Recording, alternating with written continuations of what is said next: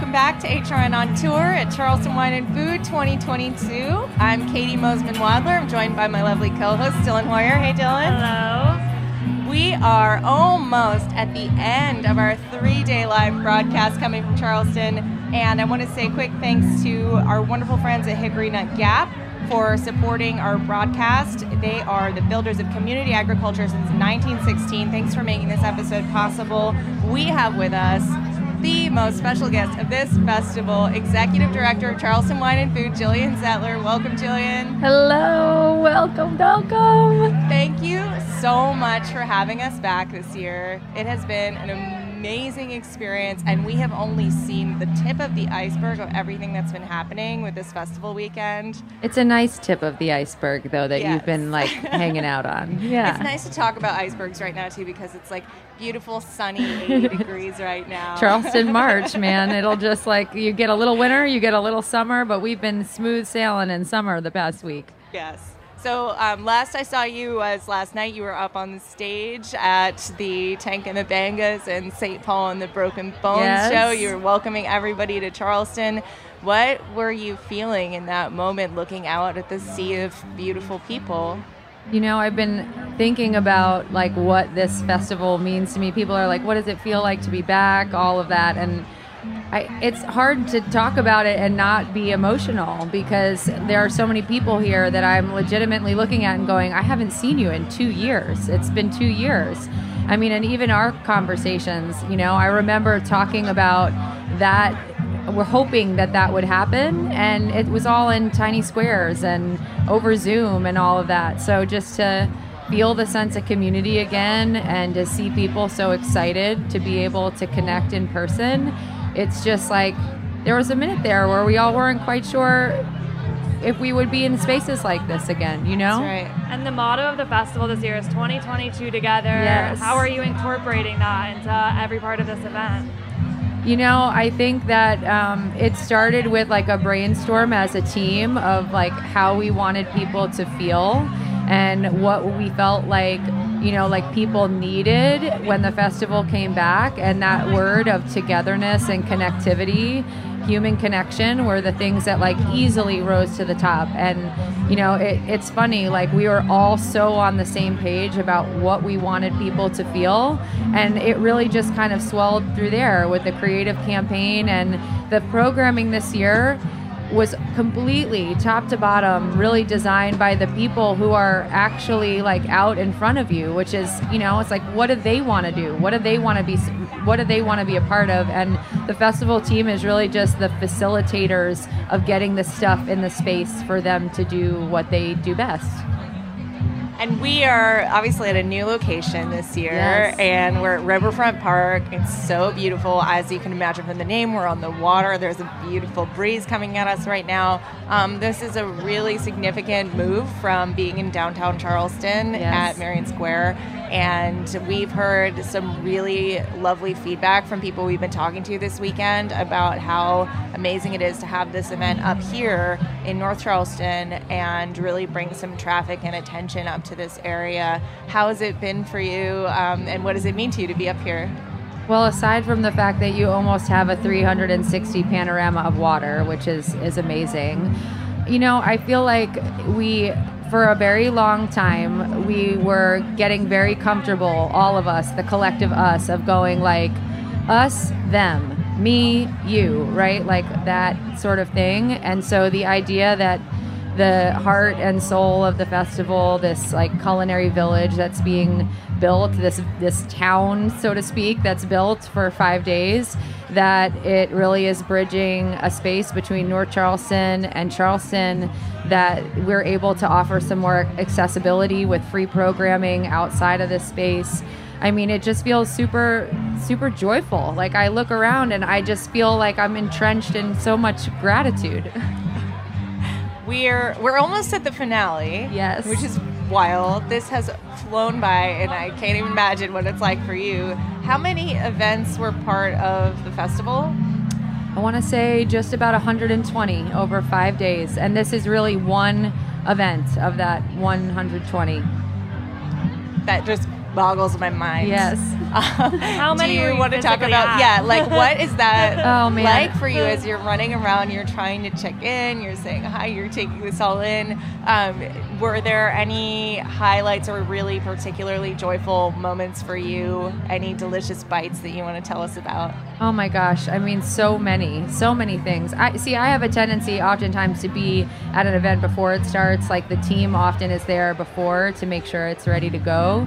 But I mean so many things. I mean Dr. Carrie Coley opening up, you know, our Flow and Glow 2.0 with you know, like this beautiful circle and talking about, you know, the Gullah Geechee culture and what it means like for togetherness and being in the same space and sharing energy. Um, I mean, this morning at the gospel brunch and uh, Reverend Demet Jenkins of the International African American Museum with the most beautiful words of, you know, like how we got here and why we're here and paying attention to where we've come from and our ancestors and um, injecting meaning into the things that we do. I, I mean, I, there's a there's a million things. Looking out even at the at the concerts between Tank and Lake Street and St. Paul, and just seeing people just like in love with live music, you know, which is in to me. It's there's an inexplicable link between live music and food and drink, and I don't know. My cup is so full. Can you talk more about that link and about these three acts specifically that were sort of the opening headliners for music, big music shows like this at Charleston Wine and Food? I mean, I love music that makes you feel something from the inside out, and we wanted diversity in the programming. I want to give a shout out to Niecy Blues. You know, she's um, local to Charleston, and that was super important for us too, that there was a localized element. But I mean, just like the connectivity and the, the joy and, you know, people in celebration, it just, it's wild. It's wild. I, I get at this point in the weekend, I oftentimes am at a loss for words, and every year I'm like, this is my favorite festival, and I can tell you without a shadow of a doubt, this is the most proud I've ever been of anything that we've ever produced in the almost 10 years that I've been in Charleston. And tell us about bringing in the food trucks as well and that element of featuring community members. Yeah, I mean, you know, like food truck often are like the incubator before the brick and mortar. There's such a family owned element, oftentimes, to the way that that service is done. Um, I'm going to give a shout out to my girl Jenna Kepley, who manages all of our chef talent with the festival and really just trying to give a hyper localized element to the festival and also you know get money back in the hands of, of chefs running concessions inside nightcap and outside in the pavilion so you know our, our motto as a team was to try to ask for less from our hospitality community and give more and you know there's always ways to improve but i feel really really proud of a lot of the, the tweaks that we made What, what would you say to past Gillian five days ago right now? What, past gillian five Gillian days? from five days ago. Oh goodness, uh, you got this. You got this. That's what I would have said to her. But I kind of knew that already, so that maybe that's not fair. I mean, it's just there's so much more space, and with all uh, with the state of the world, there were so many more logistical layers to the onion this year. And my team, you know, it, it, there's a lot of people that make this event possible, but our core team is only is only nine individuals, ten individuals.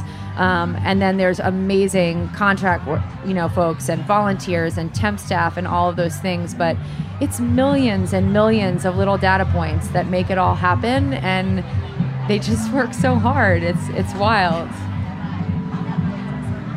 Um, so you are very good at motivating others. you also are pretty good at motivating yourself. I'm looking at your sneakers. Like, tell us about what you're wearing. Oh, that's really sweet. Um, I have on a white jumpsuit. I feel very e news right now. Um, I have on a white jumpsuit, but actually the sneakers. This is there's a funny story behind these sneakers. So I'm wearing a pair of Stan Smiths that are probably like eight, nine years old at this point, and um, my former marketing and communications director, Laura Kate Whitney, who actually is moonlighting as a boomerang babe in my. She's leading guest services in the front. We have got to stop by and say hi to her. You do. So she's up front and she's been doing it all week.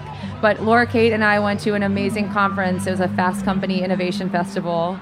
Uh, with Steve Palmer, actually, Oh, I got him to our go. next guest. Yes. So, and we um, we got to do this really cool workshop where an artist with Adidas gave you a blueprint and you got to design your shoes. And so I have my children, my three children's initials up on the top, and the other foot says, um, "Be in fearless pursuit of that of of those things that set your soul on fire." And you are. Um, you have you have a side hustle. You motivate people. and, uh, you're a spin instructor. I, I talk about that and how has that helped you get through this recent time of getting ready for the festival and how do you kind of connect with people in that space and then um, how does that cross over into your festival life so I, I teach at a local uh, spin studio called the Work Cycle. I fell in love with a bike um, probably nine years ago. I lost a child right before I moved to Charleston. I was about seven and a half months pregnant, and um, pregnant when I was interviewing was in the hospital and was supposed to be moving to Charleston pregnant, and um, we lost the baby, and we moved, and I started the job two weeks after. I say all of that because I was really, really unhappy with myself and um, really mad at my body, and really felt like out of sorts as a leader at that point, and had a new team here that I was trying to figure out. And I mean, a lot of people obviously asking a, a, lot and expecting a lot of me when we moved. And it was it was a spin studio locally. Walking into it, and um, a woman who is now one of my very best friends and mentors. Shout out to Katie Penta. Um, it just the the bike was became my therapy and my church, and um, it made me you know, be able to redirect some of that energy that was really angry at my body failing me. And through that, I feel like it, it makes me a better leader. And quite frankly, like, over the past decade, I feel like there's been a lot of percolation. I know, you know, Mickey Bakst and Steve with Ben's friends, and there's just a conversation about wellness in the industry, period and we've infused wellness programming into the festival and i know some people didn't get that at first but there are so many intersections with food it's food to music it's food to fitness it's you know fueling your body it's fine dining it's casual bites it's coffee in the morning. Like there's so many ways that we connect to food and beverage. And um, the, the fitness the fueling of my body with food and you know the medicinal thing of being physical it just i feel like it makes me a better leader and i try to encourage my team to always take time for whatever that means to them. A walk on the beach a walk around hampton park um, maybe maybe a bike you know how else have you seen charleston change in the last decade and how has the festival changed along with the city and its food scene you know i remember someone asking when i started like where do you see the festival in 10 years and there were like little things that I kind of had in my mind that like it would be cool to do this or it would be cool to do that. But from a visioning standpoint, I mean, I feel like if you get too dead set in what you think 10 years away will be, then you can't be flexible to whatever the environment is going to throw you. And I think one of the reasons that we're here and we're healthy right now post pandemic is, or post pandemic, we're still, whatever, whatever this is right now, is the fact that we were, we had the willingness to be flexible, like that agility piece. Uh, like, who do we need to be right now, and how do we need to serve the industry in the way that it is? Um, I mean, I don't, I, I think what I've seen in Charleston change. I mean, there's like neighborhoods with food identities. Our office is sitting in a place that literally had no restaurants when I moved here. And now we're like spitting distance from Huriyali and Berkeley's on the corner and Park and Grove down the street. And I mean, it's, it's wild. It's wild how much has happened in almost 10 years. You want to give some shout outs to North Charleston as well, which is getting extra love this year with the festival moved up here? They are. They are. I mean, Stems and Skins, Matt Tunstall, like he opened up the gates here with us with a beautiful sabering, his new restaurant, Three Sirens.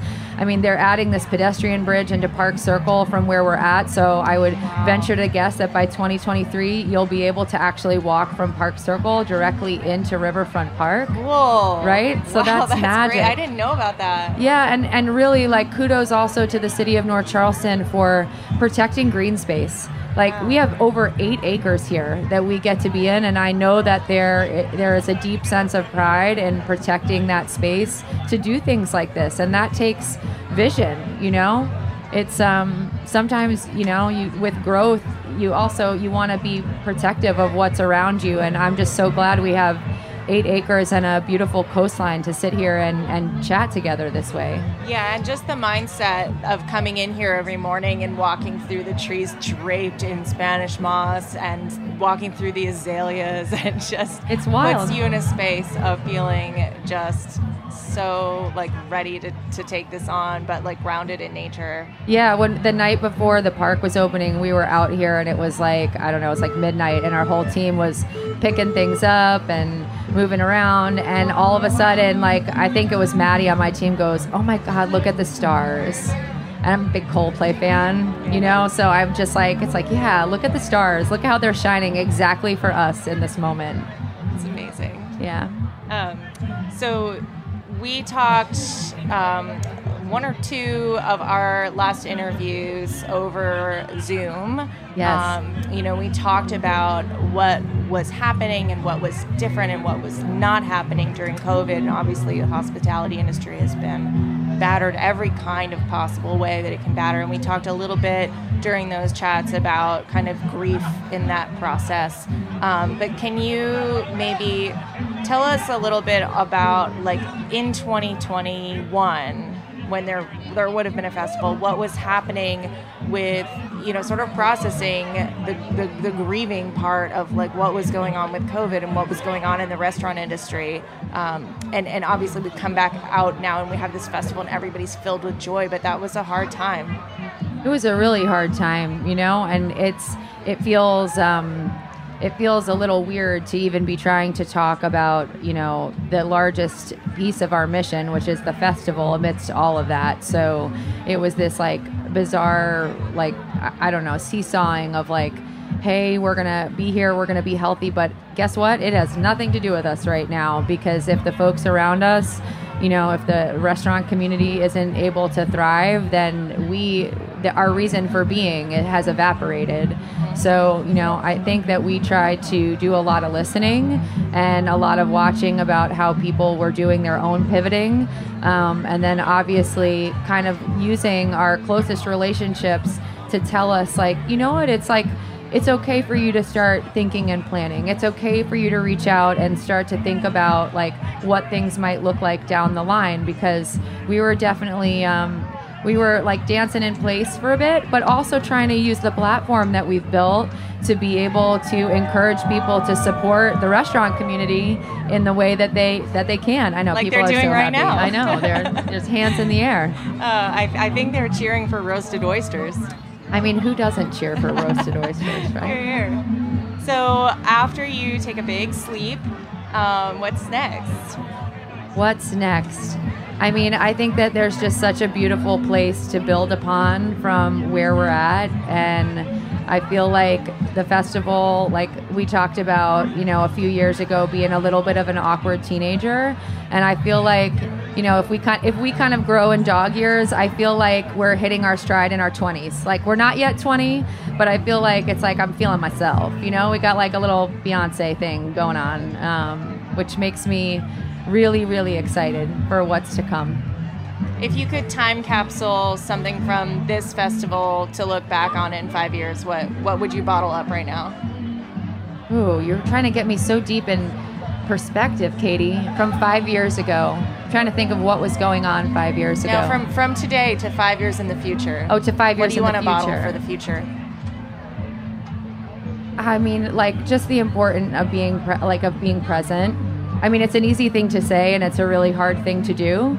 But you know, you can get really caught up in like, well, what will happen with this or what will happen with that? And I think the fact of the matter is, like, if you put the re- roots of your tree like way down deep into the earth and you think about like this is where i'm at now this is what i can be joyful and gracious about um, and and this is what i can celebrate about then with that strong foundation then you can look ahead and you can figure out the, the things that you want to do and be and that we we need to keep big ears you know the festival always needs to continue to listen with big ears to what people need because even in the the can I swear? Am I allowed to course, swear? Yeah. All right. Even in the shittiest bits of feedback that we get, like I've had some amazing mentors here in Charleston that's like there's always a, a shred of something to take away. Mm-hmm. And we've obviously received our fair share of criticism, but to me, it's like just excavate the most truthful parts of that criticism to be able to continue to evolve and grow and do better.